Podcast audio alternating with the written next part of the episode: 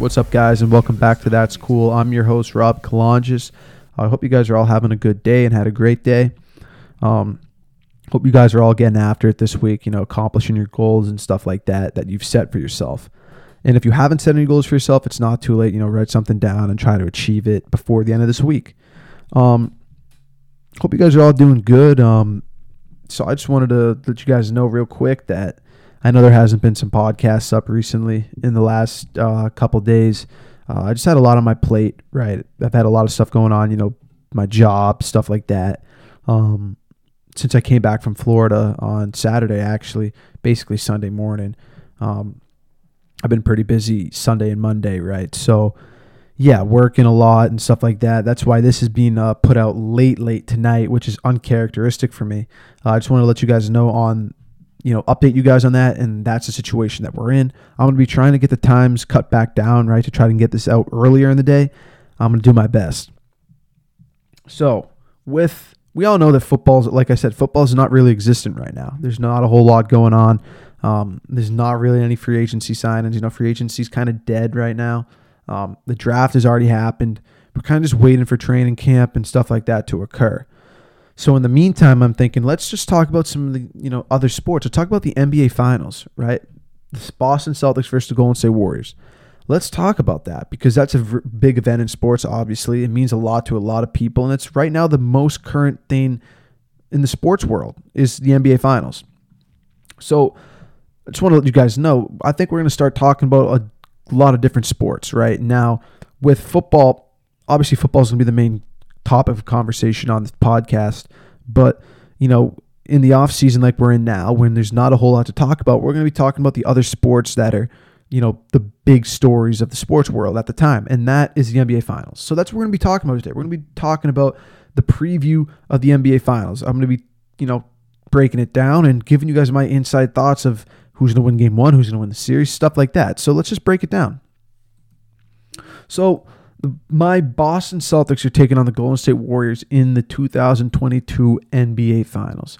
Um, wow, I can't believe that the Celtics made it to the finals. Let's just say that. As a Celtics fan, I've been waiting, I don't know, 10 years, eight years to see him in the NBA finals.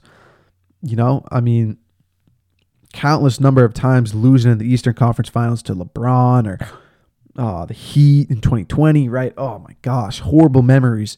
But we finally overcame our struggles and we made it to the NBA finals. So it's incredible. I'm so happy. I'm so excited. You know, let's break it down.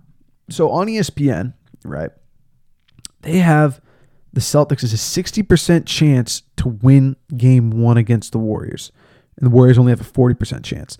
I don't, you know, I'm not going to go off what the matchup predictor says because no one really, you know, how do they know? It's just off basketball index. You know, you can't judge real life situations. But when you look at this team, I'd say the Boston Celtics match up actually very, very well with the Golden State Warriors, right? They've statistically over the last like five years, they've matched up probably the best against the Warriors than a lot of other teams have in the NBA. So I think the f- biggest matchup of the series is going to be Marcus Smart and Steph Curry. That's going to be the biggest matchup of the series. The defensive player of the year against the best shooter of all time, right? Who's going to win that matchup? That's a big matchup that's going to occur. If Smart wins that matchup, he really does give the Celtics a pretty big advantage, right? Because you take out their best player.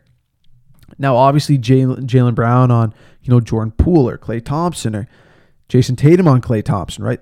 The Celtics, although they are the best defensive team in the league, they're gonna have their hands full defensively because obviously the Warriors can shoot the lights out. You gotta, you know, you gotta guard them at all areas of all places on the court, right? It's not just you know the three point line; it's everywhere. So you got to do you got to be on your toes defensively and you have to also have the energy to score, right? So I think that's to be a big matchup. Is Smart and Curry and obviously Jaylen Brown and Jayson Tatum on whoever they're guarding. They're obviously to have to match up pretty well. And they're to have to play sound defense. Then Al Horford versus Draymond Green. I like that matchup for us a lot. I know, you know, Horford isn't the best offensive player, right? And Draymond Green is a very great defensive player but the size difference should help us in the rebound category. And Al Horford is a great defender. Al Horford can play defense against Draymond. I know Draymond doesn't really shoot. Draymond's kind of like an Al Horford, but better. So I like I like that matchup. You know what I mean? I don't think we're really losing in, in that matchup. Then Robert Williams versus Kevin Looney is a matchup that I think we absolutely win. I think Robert Williams, if he's healthy, is obviously better than Looney, but he's going to be more of a factor for us down there. Robert Williams is seven footer. Looney, who I don't think seven foot, is a big advantage for us. It can help us on the glass because that's one thing that the Celtics are going to have to do is eliminate second chance points if they want to win this series. So the first game is going to be in game one, right? Or in Golden State. That's where game one's going to be. So Jayson Tatum is someone who I absolutely love to see pop off, right? I love to see him. He's going to have a great series, Jayson Tatum. No doubt in my mind. No doubt. So who's going to win game one, right? Who who's going to win game one and who's going to win the series? Well, first let's start with the most important thing is who's going to win the series. Now, when we talk about the series, we got to look at it in a lot of a lot of things, right? The Warriors and the Celtics. Got to look at both teams. The Warriors have a tremendous amount of experience. I remember reading today actually the Warriors have 123 finals game experiences, like hours combined, and the Celtics have zero. The Celtics have never been under this spotlight. The Warriors have. So they're the more experienced team. That helps the Warriors, obviously. The Warriors players, are they more clutch? I don't really know. I don't think so. I think the clutch goes to Boston. I think Boston's more clutch than Golden State. I think down the stretch, who would you rather have the ball in their hand, Curry or Tatum? To me, I'd rather have Tatum have the ball in his hand because Curry's missed a lot of clutch shots in his career. Yes, he has made some, but in the NBA Finals, in particularly, he is not that clutch. So for that reason, I'm going to take Jason Tatum. And then who's the deeper team? Obviously, both teams are very deep right? Warriors have people like Poole, um, Andrew Wiggins, you know what I mean? People like that who can come off the bench and give them some liftoff. The Celtics have Grant Williams, right? Derrick White, Payton Pritchard if they really need to go into the bench, right? So to me, I feel like the depth is pretty even. So I'm not going to say, you know, the Celtics or the Warriors have a better bench because I think it's pretty even. I think a lot of people would agree with that. And I'd say the best two players are not on the Warriors. I'd say one best players on the Celtics, one best players on the Warriors. I'd say Klay and um, Jaylen Brown are about even. And then the third best player, Smart maybe, is not as good as Poole, but I still think that it's pretty even, right? The teams are pretty even. So who do I think is going to win this series?